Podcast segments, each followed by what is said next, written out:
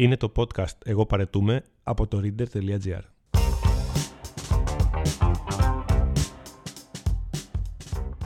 Εγώ παρετούμε. Άνω και κάτω τελεία. Ιστορίες μικρής, καθημερινής γκρίνιας με τον Γιώργο Μιλωνά.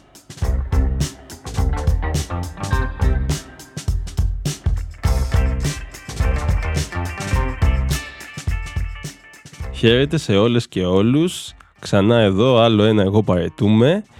Και βρισκόμαστε δώρα μου, δώρα Δημητρίου στον ήχο. Γεια σου δώρα μου, είσαι καλά; Καλά είμαι εσείς. Καλά. Ε, βρισκόμαστε στον απόϊχο του podcast που κάναμε στο προηγούμενο επεισόδιο με τον Ηλία Αναστασιάδη, ε, διευθυντή του Reader και συγκάτοικό μου για 7 χρόνια, όπου κράτησα κάτι το οποίο με τριβέλιζε σε όλη τη διάρκεια της εβδομάδας. Κάτι που είχε δίκιο και το έχω σκεφτεί κι εγώ, αλλά το κάπως είναι, σου λέει ο άλλος μια ατάκα και μετά τη σκέφτεσαι, ρε παιδί μου.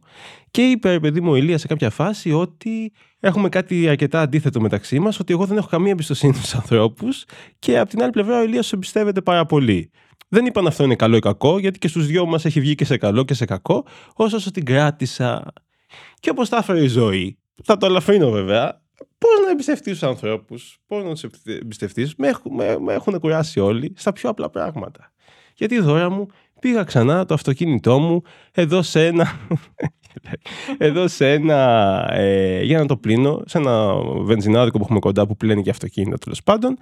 Ε, είχα αναφέρει στο παρελθόν, ήταν ο Χρήστος Λόλο τότε ε, στον ήχο, είχα αναφέρει στο παρελθόν, επειδή μου, ότι πόσο παράξενο είναι ότι έχουμε συμφωνήσει σαν ανθρωπότητα ότι μπορούμε να αφήνουμε το αυτοκίνητό μας για τους περισσότερους από εμάς, σίγουρα για μένα, το πολυτιμότερο από άποψη αντικειμενικής αξίας πράγμα που έχω στην κατοχή μου, που έχουμε γενικότερα στην κατοχή μας, να το αφήνουμε σε έναν άνθρωπο που δεν ξέρουμε, ή το πολύ πολύ να ξέρουμε το όνομά του, να του δίνουμε το κλειδί, χωρίς να μας δίνει κανένα αποδεικτικό στοιχείο αυτής της συναλλαγής και να το αφήνουμε εκεί για 8-10 ώρες. Είσαι cool με αυτό το πράγμα, δηλαδή. Νιώ, δεν νιώθεις ότι θα το βρεις όταν θα, το, όταν θα επιστρέψεις. Νιώθω την ίδια ανασφάλεια με το πάρκινγκ. Α, μπράβο. Μπράβο. Δεν είμαι τελείως τρελό. Όχι. Α, OK. Okay. Τέλος πάντων, οπότε είχα ξεκινήσει αυτή τη συζήτηση, είχα κάνει ένα επεισόδιο μόνο γι' αυτό και έλεγα παιδί μου ότι μου προκαλεί μια τρομερή ανασφάλεια. Επίσης, είναι αυτό που κάθε φορά ξεχνάς ότι το έχεις αφήσει για πλύσιμο. Οπότε παίρνω την τσάντα μου 6 ώρα που σχολάω, πάω να φύγω και ψάχνω κάθε φορά τα κλειδιά μου. Δεν τα έχω γιατί λέω ναι, προφανώς όταν έχεις αφήσει το αυτοκίνητό σε ένα πλυντήριο, προφανώς έχεις αφήσει και τα κλειδιά. Τέλος πάντων, μου συνέβησαν και ένα-δυο ευτράπελα. Δηλαδή, χωρίς να λέω ότι οι άνθρωποι μου τα πήρανε, ε, μπορεί εγώ να τα έχω χάσει, αλλά έχω χάσει τα γυαλιά ηλίου μου, μία φορά που το άφησα. Λέω ότι, δεν λέω ότι τα έκλειψε κάποιος, αλλά μπορεί επειδή μου πάνω στην αναμπούλα που καθάριζε το μάξι να τα άφησε κάπου και μετά να ξεχάστηκαν. Επίσης, την άλλη φορά έχω χάσει στο ίδιο μέρος, έτσι. Ε, όταν βάζουμε το κάλυμα ε, στις θέσεις, ε, έχω κάποια καλύματα που τα βάζω με το καλοκαίρι και τα είχα στο πόρ Αυτά τα καλύματάκια για να περαστούν στη θέση έχουν ένα σίδερο, στο οποίο το περνάς πίσω από τη θέση, βάζεις το κάλυμα και κάπως κουμπώνει με ένα ιδιαίτερο τρόπο. Την άλλη φορά λοιπόν έχω χάσει το ένα σιδεράκι. Προφανώς δεν το, δεν το κλέψε κάποιος γιατί αυτό δεν πρέπει να έχει αξία ούτε μισό ευρώ. Αλλά ωστόσο πάλι πάνω σαν τα μπουλα χάθηκε και αυτό. Οπότε πόση εμπιστοσύνη να έχεις, παιδί μου; Παρ' όλα αυτά, ο Γιώργος όμως, ο οποίος δεν έχει εμπιστοσύνη, συνεχίζει και πηγαίνει να πλένει το αυτοκίνητό του στο ίδιο πλυντήριο. Οπότε πάω και εγώ πριν ε, δύο-τρεις μέρες στο ίδιο πλυντήριο.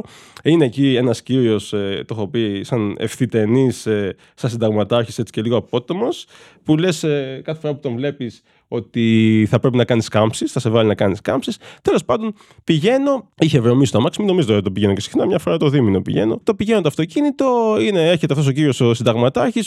Τι έγινε. Ε, λέω, ανοίγω το παράθυρο του συνοδηγού, είμαστε εκεί με τον Γιάννη, λέω για πλύσιμο μέσα έξω. Ε, ωραία, μου κάνει το εκεί. Καταρχήν δεν ξεκινάμε καλά. Αυτή η υπηρεσία η οποία κοστολογείται για 10-12 ευρώ θεωρώ εγώ ότι πρέπει να στο παρκάρουν εκείνοι οι άνθρωποι. Όχι ότι είναι κουραστικό να το παρκάρεις 10 μέτρα πιο πέρα.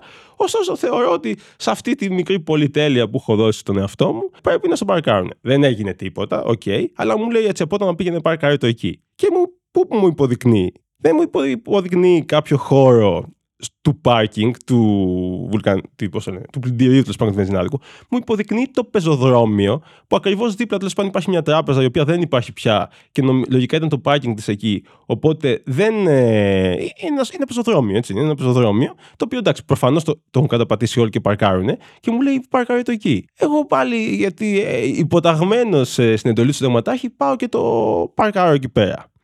Ξενερωμένος από τη μία ότι έπρεπε να το κάνω εγώ, και από τις δύο ότι έπρεπε να το παρκάρω κάπου που είναι καταφανώς παράνομο.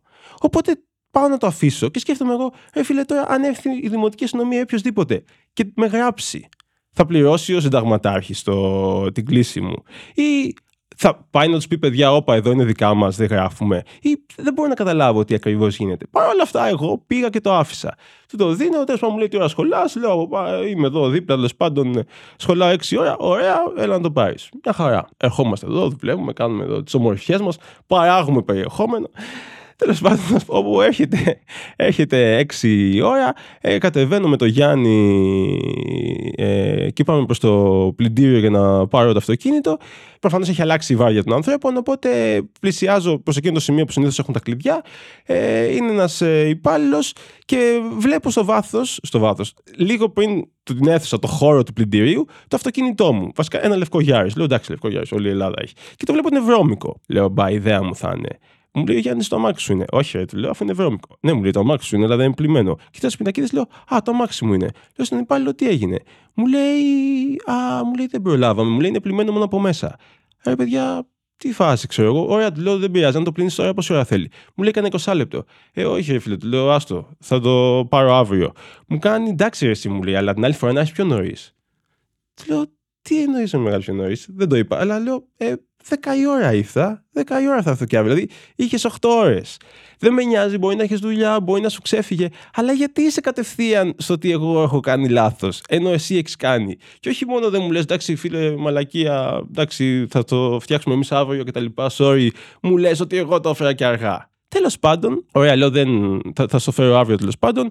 Ε, είμαι έτοιμος να μπω στο αυτοκίνητο και να φύγω. Μου κάνει, Α, δεν με πλήρωσες. Λέω, γιατί να σε πληρώσω, αφού δεν μου το έχεις έτοιμο το αυτοκίνητο. Ναι, μου λέει, εντάξει, δεν θα πληρώσει αύριο. Παρ' όλα αυτά, ο Γιώργος πάει και το πληρώνει. Λέω, εντάξει, από κάτω είναι. Τι θα μου κάνει, θα μου πει αύριο δεν σε ξέρω. Αλλά το πλήρωσα το αυτοκίνητο. Ε, λέω, εντάξει, θα μου το πληρώσει αύριο. Και συνεχίζονται τα πράγματα που δεν με βοηθάνε να εμπιστευτώ στου ανθρώπους. Ότι συνειδητοποιώ εκείνη την ώρα ότι το αυτοκίνητο μου το οποίο είναι παρκαρισμένο επί 8 ώρες και ευτυχώς δεν έχει φάει κλίση πάνω σε ένα πεζοδρόμιο καταπατημένο μιας επιχείρησης πλέον που δεν υπάρχει πια, συνειδητοποιώ ότι από εκεί πώς ήρθε το αμάξι μου στο πλυντήριο. Δεν μπορεί κάποιος να κάνει όπισθεν στον δρόμο αυτό. Δηλαδή, για, για να παρκάρεις, αυτό, αυτό το, αυτός ο χώρος που έχει καταπατηθεί, το πεζοδρόμιο, είναι μετά, όπως κατεβαίνεις Μεσογείων, μετά το βενζινάδικο. Ωραία, μετά το πλυντήριο. Οπότε, πώς ήρθε το αμάξι μου μένα πίσω; Και συνειδητοποιώ ότι προφανώς κάποιος το πήρε, έκανε κύκλο ένα τετράγωνο, ξέρω, είναι ένα χιλιόμετρο, αυτό το τετράγωνο δρόμο, δεν θυμάμαι πόσο είναι, και το έφερε. OK, okay. εντάξει, τι, τι μπορεί να συμβεί σε ένα χιλιόμετρο. Μπορούν να συμβούν ένα τρισεκατομμύριο πράγματα σε αυτό το χιλιόμετρο. Θα μπορούσε να μου το φάει οπουδήποτε, θα μπορούσε να τρακάρει, θα μπορούσε. Δεν έχω ιδέα τι θα μπορούσε να συμβεί. Δεν έχω ιδέα, δεν θέλω να το σκέφτομαι. Νομίζω δεν θα το ξαναφήσω ποτέ για πλήσιμο. Θα το πλένω μόνος μου ή θα πηγαίνω στα άλλα, ξέρω εγώ, που σου πετά, που βάζεις λεφτά και πετάς στο νερό, ξέρω εγώ, σου δίνει τη σκούπα και τέτοιο. Αλλά ρε φίλε, συνειδητοποιώ ότι αφήνω ένα αυτοκίνητο να πληθεί και μπορεί να ακούγομαι πιο γκρινιάρης άνθρωπος στον κόσμο, αλλά μου έχουν δημιουργηθεί ένα δισεκατομμύριο άγχη. Ένα δισεκατομμύριο. Αν θα βρω τα πράγματα που ε, είχα ε, από την αρχή. Αν θα μου το πλύνουνε μέσα ένα οχτάωρο. Αν θα φάω κλίση. Αν ο άνθρωπος ο οποίος το έχω αφήσει θα κάνει κολλιές, ξέρω εγώ, με ένα το Γιώτα Γιάρης, έτσι. Κολλιές στην Αγία Παρασκευή, χτυπήσει κανέναν και οτιδήποτε. Και στο τέλος της μέρας, αν θα πάω να το βρω και μου πούνε μεγάλη δεν τα ποτέ το αυτοκίνητο. Δεν ξέρω. Και εγώ συνεχίζω λοιπόν παρόλα αυτά να αφήνω το αυτοκίνητο μου για πλήσιμο. Α ελπίσουμε λοιπόν ότι δεν θα έχω κάποια άλλη ιστορία να πω. Ξέρεις τι σκέφτομαι τώρα; Για πες. Κάνω λίγο το δικηγόρο του διαβόλου. Και που ξέρεις εσύ ότι δεν έχεις πάει κλίση Ναι. και την έχει πάρει ο βενζινάς και την έχει σκίσει. Άσε με σε εδώ ε, τώρα. Πω, δηλαδή θα έχει διαφορία και θα χρωστάω 200 ευρώ, ξέρω εγώ, σε κάποια φάση. Γιατί όχι; Ναι, Εγώ τα ευχαριστώ. σκέφτομαι Αυτά. Ευχαριστώ, δωρεά μου. Ευχαριστώ πάρα πολύ. Γι' αυτό είσαι εδώ σε αυτό το podcast. Γιατί τέτοιους ανθρώπους θέλουμε να σου πω κάτι. Δεν θέλω μόνο με τον Λόλο να μου λέει: Ω, θα πάνε όλα καλά. Ναι, Χρήστο, όμως έχουμε ανάγκη και σένα, αλλά θέλω κάποιους ανθρώπους να, να νιώθεις ότι δεν είσαι μόνος και να πηγαίνουν τον προβληματισμό έτοιμο παραπέρα. Τώρα με- με- μου άρεσε την ψυχή, αλλά σε ευχαριστώ παρόλα αυτά. Τι, τι εμπιστοσύνη, δηλαδή, πραγματικά. Και τώρα σκέφτομαι, και ε, μέσα σε όλο αυτό που είπε ο Ηλίας, την τάση, ρε παιδί μου, των ανθρώπων, σχετικό άσχετο, κατευθείαν να ρίξουν την ευθύνη πάνω σου. Δηλαδή, τώρα θα- θα, θα, θα, θα σου αναφέρω μια ιστορία από ένα μικρό τρακάρισμα που είχα πριν κάνα τετράμινο. Όχι τίποτα σπουδαίο. Δεν θα πω όλη την ιστορία, απλά πάλι για το πώς να εμπιστευτείς τους ανθρώπους. Κατέβαινα, ήμουνα στην Ηλιούπολη, δεν, δεν, δεν ξέρω πολύ ε, την περιοχή, ήμουνα κάπου ψηλά ε, και κατέβαινα, ψιλοβιαζόμουν και κατέβαινα μια κατηφόρα. Πρόσεχα τα σήματα προφανώς. Ωστόσο, παιδί μου, επειδή ήταν κατηφόρα, δεν έτρεχα με 40-50 χιλιόμετρα. Πήγαινα, ένιωθα μια ανασφάλεια, ρε παιδί μου, και επειδή δεν ήξερα την περιοχή, γενικά εγώ δεν γούσταρα την οδήγηση. Θέλω να καταργηθούν τα αυτοκίνητα και τα έχω ξαναπεί οτιδήποτε έχει να κάνει με τεχνολογία. Τέλος πάντων, οπότε κατέβαινα. Και σε κάποια φάση Έχετε από τα δεξιά μου, εγώ κατεβαίνω λοιπόν ένα κεντρικούτσικο δρόμο της Λιουπόλεω, έχετε από τα δεξιά μου ένα minivan. Αλλά έρχεται κατευθείαν σε τύπου ότι κάποιος από τους δύο μας έχει κάνει λάθος. Δεν μπορεί να πηγαίνει τόσο cool άνετος και αυτός με την ίδια ταχύτητα με μένα και εγώ. Κάποιος από τους δύο δεν έχει δει κάποιο σήμα. Οπότε έρχεται και όπως έρχεται, εγώ δεν προλαβαίνω. Πατάω φρένο και μπαπ, πέφτω πάνω του. Ευτυχώς δεν έχει πάθει κάτι κάποιος από τους δύο μας. Προφανώς αυτοκίνητα παθαίνουν ζημιές.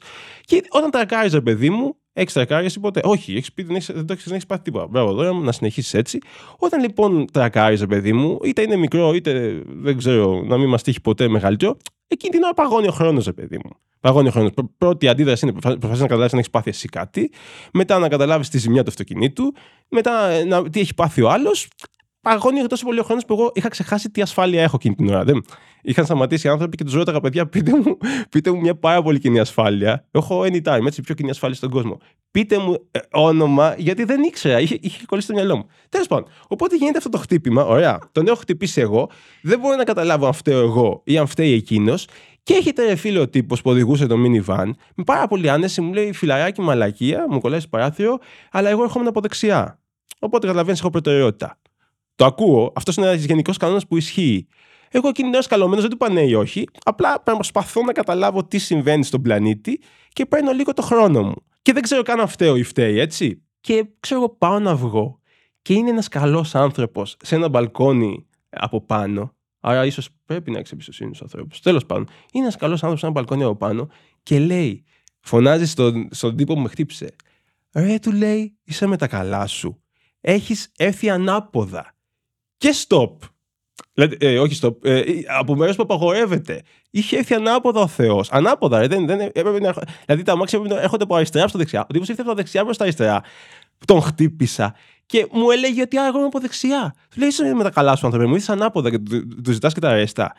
Ε, αρχίζω και ξεθολώνω και εγώ. Μαζεύτηκαν και κάποιοι άλλοι που λένε Μεγάλε, είσαι με τα καλά σου, τέλος πάντων. Εντάξει, το παιδί δεν έκανε κάτι. Αλλά και όλη την ιστορία σας να αναλύσω σε κάποιο άλλο podcast. Αλλά, ε, φίλε, ο κόσμος έχει μια τρομερή τάση, αρκετό κόσμος, να σου πετάξει την ευθύνη κατευθείαν. Δηλαδή δεν ήξερα ότι πώς ερχόταν ανάποδα. Και ήθελα να μου πει τώρα εμένα ότι πίτα από δεξιά έχει προτεραιότητα. Έξαλλος, ε, δωρεά μου, έξαλλος. Αφήνουμε, ναι, ανέβασα, ανέβασα. Δεν ξέρω αν ακούγονται, αν ακούνε οι ακροατέ ή οι ακροατές τους παλμούς. Πολλές φορές νιώθω έτσι από το άγχος μου και από την πίεση, νιώθω ότι ακούγεται η καρδιά μου. Τέλος πάντων, πάμε σε κάτι άλλο. Αυτά με τα αυτοκίνητα. Θα επανέλθουμε 200%. Ελπίζω να είναι για καλό λόγο. Πάμε σε κάτι άλλο. Εγώ λοιπόν τώρα με τη Δήμητρα μένουμε σε ένα σπίτι, το οποίο το συμβόλαιο λύγει το Μάιο.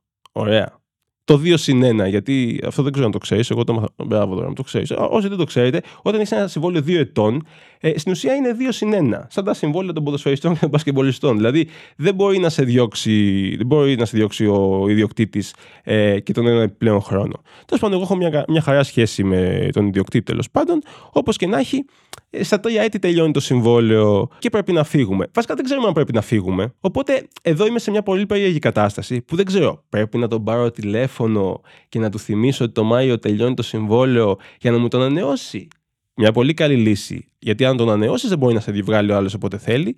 Ωστόσο, αν το κάνω αυτό, μπορεί να του υπενθυμίσω ότι είναι χαμηλό το νίκη για την περιοχή και τα δεδομένα και μπορεί να μου πει πλήρωσε μεγάλα άλλα 100 ευρώ. Επίσης, ε, αν όμως δεν, δεν, του πω τίποτα, μπορεί να έρθει εκείνη η ώρα και ξαφνικά τον άλλο μήνα μου πει Μεγάλε φεύγεις και εγώ να πρέπει να φύγω. Τέλος πάντων, δεν μας έχει πει τίποτα ο άνθρωπος, οπότε έχει αρχίσει να γίνεται αυτό το πράγμα στο μυαλό μας. Και τι κάνουμε, έχουμε αρχίσει να χαζοκοιτάμε πάρα πολύ, πάρα πολύ να χαζοκοιτάμε, ξέρω εγώ, χρυσή ευκαιρία, σπιτόγατο κτλ. Και, και να ρωτάμε γνωστούς και φίλους, και εσύ τώρα, μόνο έχεις κάτι εδώ, πες μου. Φίλες, φίλοι, αν έχετε κανένα σπιτάκι, μπλε γραμμή το θέλουμε, έτσι. Το γιαράκι, καλή τιμή, γιατί εδώ με ξέρετε, είμαι φίλος σας. Εδώ είμαστε να στείλετε μήνυμα στο Spotify να μας πείτε. Τέλος πάντων, χαζοκοιτάμε γιατί πραγματικά δεν ξέρουμε αν υπάρχει λόγος ε, να ψάξουμε ουσιαστικά. Και έχει ανοίξει ένα κεφάλαιο τεράστιο, το κεφάλαιο μεσητών στο μυαλό μου. Τι φάση με τους μεσίτες. Τι φάση εδώ, τι, τι φάση, τι φάση. Έχεις ψάξει πρόσφατα σπίτι. Λοιπόν, πριν τρία χρόνια Ναι, ήμουνα σε αυτό το σπίτι. Βασικά έψαχνα ναι. αυτό το σπίτι που είμαι τώρα. Ε, τελείωσε και εμένα το συμβόλαιό μου, θέλω να σου πω, Μμμ. το Δεκέμβρη. Και του το υπενθύμησα. Α, και πώς πήγε αυτό; Ε, μου είπε ότι θα μου το ανανεώσει χωρίς να μου κάνει κάποια Α, αλλαγή. Άγιος άνθρωπος. Ήταν πολύ θετικό αυτό. Από εδώ και πέρα θα μιλήσουμε για μεσίτες. Καταρχήν, τι δουλειά κάνει ο μεσίτη. Εγώ πλέον δεν έχω καταλάβει. Πριν το 2012-2013 που ξεκίνησε αυτό το boom με τα Airbnb και τέτοια, εγώ ήξερα ότι ο μεσίτης είναι ένα επάγγελμα το οποίο δεν είναι πάρα πολύ χρήσιμο. Ε, Sorry, έχω και φίλες μεσίτερε και φίλους μεσίτες. Δεν θέλω να μην είμαι τόσο κακός. Τέλος πάντων, ήξερα ότι ήταν ένα επάγγελμα, ρε παιδί μου, το οποίο τι συνέβαινε. Ότι καταρχήν, όταν θέλαμε να βρούμε ένα σπίτι, απλά κόβαμε βόλτες στην περιοχή, βρίσκαμε τα ενοικιαστήρια που ήταν κολλημένα, παίρναμε ένα τηλέφωνο, ανεβαίναμε πάνω. Δεν πολύ χρειαζόμασταν το Μεσίτη. Και α, ακόμα όταν ξεκίνησε η Χρυσή Ευκαιρία και άλλες εφημερίδες κτλ., ήταν απειροελάχιστα τα σπίτια που είχαν Μεσίτη. Μεσίτη, εγώ ήξερα ότι αν είσαι κάποιος άνθρωπος, ρε παιδί μου, που είτε έχεις την οικονομική άνεση, είτε δεν έχεις καθόλου χρόνο, πας σε ένα μεστικό γραφείο και τους λες, ε, αγαπητέ, αγαπητή, επειδή δεν έχω χρόνο ή έχω λεφτά ή δεν με νοιάζει τέλος πάντων, θέλω να μου βρείτε ένα σπίτι 70 με 80 τετραγωνικά, τριάρι, κάπου στην μπλε γραμμή του μετρό ε, σε απόσταση 10 λεπτά με τα πόδια και όταν έχεις δύο-τρία πάρε με ένα τηλέφωνο να μου τα δείξεις. Ωραία. Εγώ αυτό ήξερα την ομεσή τη. Και προφανώς θα του δίνεις στην αμοιβή του. Ξαφνικά από αυτό έχουμε ξεφύγει. Και ενώ στα 100 σπίτια το ένα είχε μεσίτη, τώρα στα 100 τα 99 έχουν μεσίτη. Ωραία. Και πλέον, εγώ τουλάχιστον σε αυτούς τους μεσίτες που έχω συναντήσει, δεν κάνουν κάτι για σένα. Δηλαδή, τότε αυτός που σου λέω, έπαιρνε τηλέφωνο και του λέγες: Θέλω να μου βρει ένα σπίτι, πάρε με εσύ όταν το έχεις. Τώρα, δεν κάνουν κάτι για σένα. Τώρα η φάση είναι και πάλι α- αναδικό κάποιον να μου πείτε έτσι και σίγουρα δεν ισχύει για όλους. Λέω με βάση την προσωπική μου εμπειρία. Τώρα η φάση είναι ότι όποια αγγελία και να δεις στην ε, στοιχεία εφημερίδα, λέει μεσητικό γραφείο. Ωραία. Οπότε εσύ παίρνεις τηλέφωνο και λες. Ε, είμαι ο ε, είμαι ο Μοντάδο, χαίστηκαμε ποιος είσαι. Παίρνεις τηλέφωνο και λες: Θέλω να δω το σπίτι. Αν είσαι τυχερός και στη μισή ώρα που έχει βγει αγγελία έχουν πάρει τηλέφωνο κάτω από 100 άτομα, μπορεί να σε καλέσει και να πάει να το δεις. Ωραία. Πας, είναι εκεί ο άνθρωπος να είναι καλά, όλοι, όλοι οι μεσίτες, στο δείχνει. Πόση ώρα να μπαίνει αυτό πέρα, 5 λεπτά, 10, 15, πες και κάποιοι είμαστε περίεργοι και ρωτάμε 250 πράγματα. Στο δείχνει και εσύ, είτε το παίρνεις είτε όχι. Και για αυτή τη δουλειά, το μεσητικό γραφείο, γιατί μπορεί να μην θέλει παίρνει ένα ολόκληρο νίκη από σένα. Ένα ολόκληρο νίκη. Δηλαδή, ένα ολόκληρο νίκη, δεν ξέρω πώς να το πω. 400 ευρώ, τώρα μιλάμε για φθηνά σπίτια. Ένα ολόκληρο νίκη και παίρνει και από τον ιδιοκτήτη. Παίρνει ένα νίκη από τον ιδιοκτήτη, δεν ξέρω πόσο παίρνει. Σωστό νομίζω. παίρνει. Κάποιο ποσοστό. Τέλος πάντων. Είτε, ένα, είτε δύο νίκια δηλαδή ολόκληρα, είτε ένα νίκη πλά, πλάς ποσοστό. Ωραία. Για ποιο λόγο, απλά για να στο δείξει. Θα μου πεις ο φίλος ο Μεσίτης ότι ναι, αλλά εμένα μου έχουν έρθει 20 άτομα, 30 άτομα και γκρινιάζουν και πού να τους βάλω όλους αυτούς. Ναι. Ωστόσο, ξαφνικά έχει αλλάξει το job description σου. Δηλαδή, εγώ μέχρι χτε ήξερα ότι εσύ έκανες τη δουλειά. Τώρα, εγώ ψάχνω το σπίτι, έρχομαι και σε πληρώνω κιόλας. Οπότε η φάση ξεφεύγει. Θα μου πεις όμως πλέον, αφού υπάρχουν ε, τα online πράγματα, ο Μεσίτης κάνει και άλλες δουλειές. Δηλαδή πρέπει να βγάλει φωτογραφίες στο σπιτι ε, πρέπει να γράψει το κείμενο, ε, μ, να το ποστάρει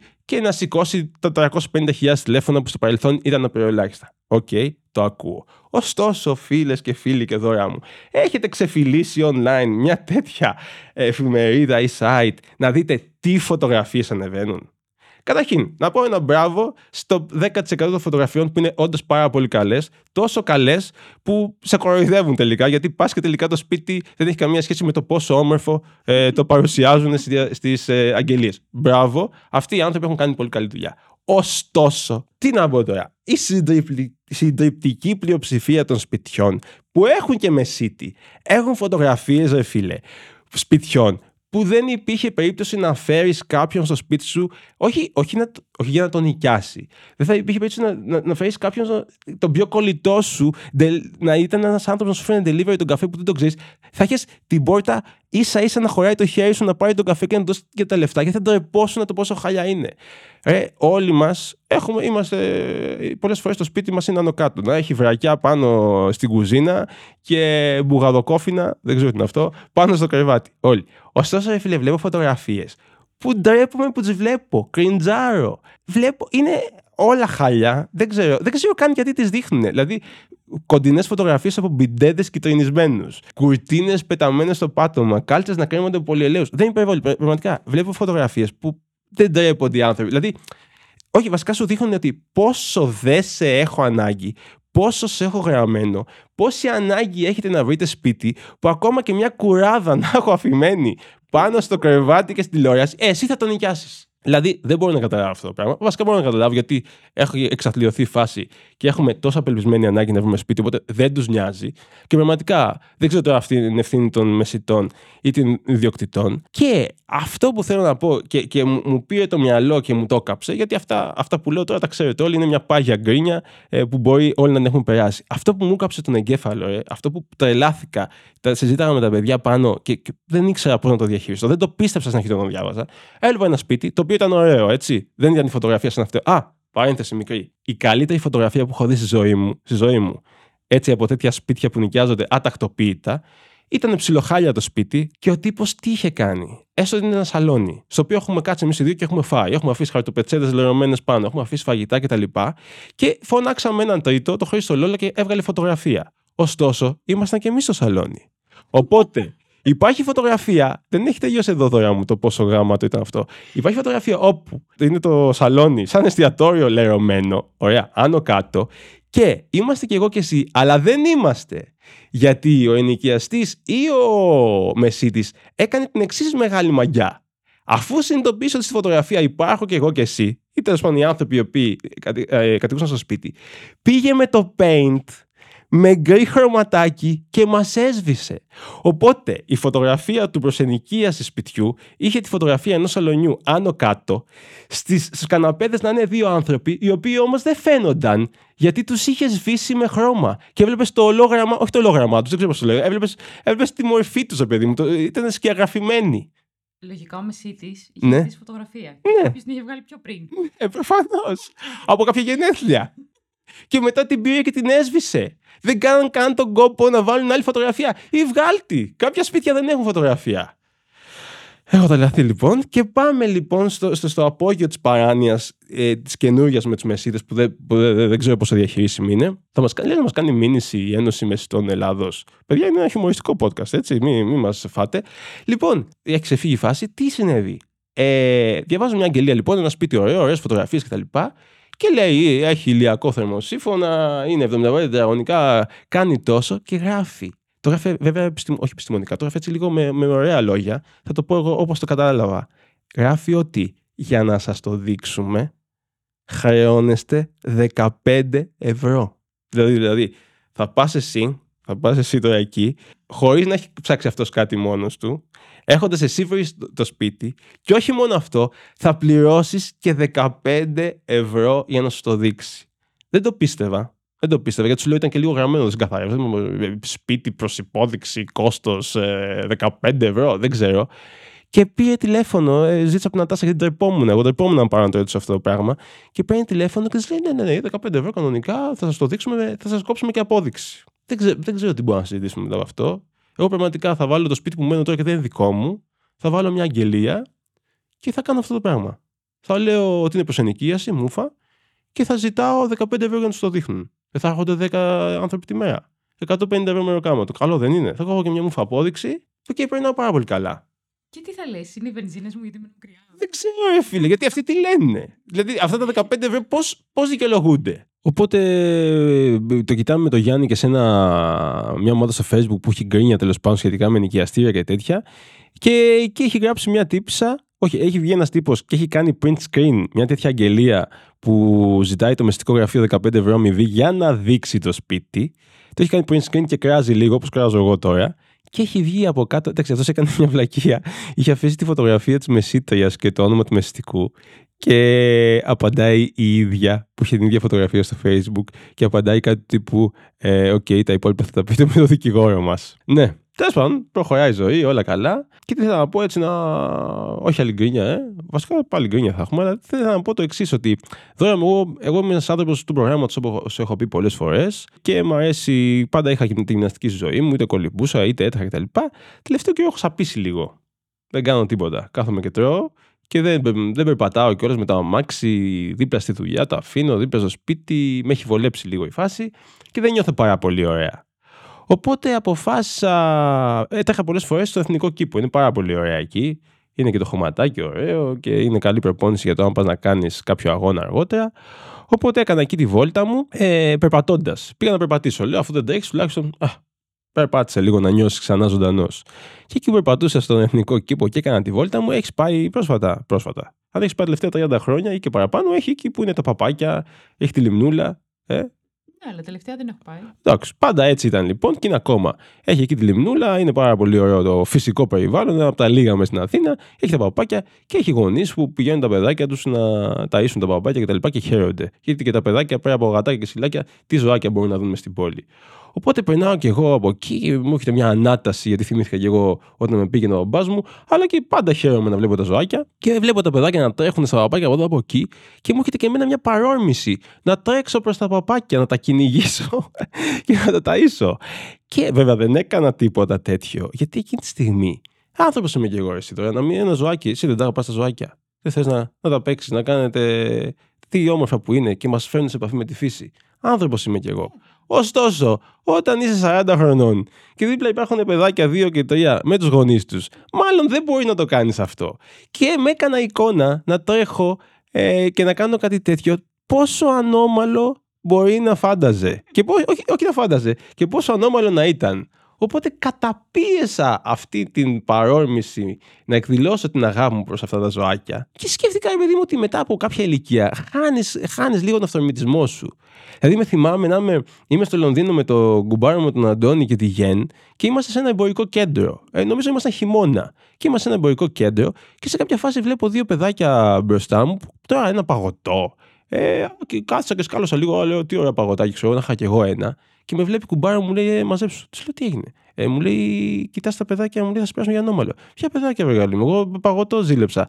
Αλλά δίκιο είχε, δίκιο είχε. Ναι, μου λέει: Το ξέρω εγώ, αλλά άμα σε δει κανένας άλλος, Πάλι έχω πάει με το Βασίλη, κολλητό μου από το δημοτικό. Έχει μια κορούλα, τη ζωή, ε, τριών χρονών. Και πήγαμε μια μέρα βόλτα κοντά στο σπίτι του και πήγαμε σε μια παιδική χαρά. Και προφανώς ήταν παιδάκια με τους γονείς τους και εμείς ήμασταν δύο τώρα.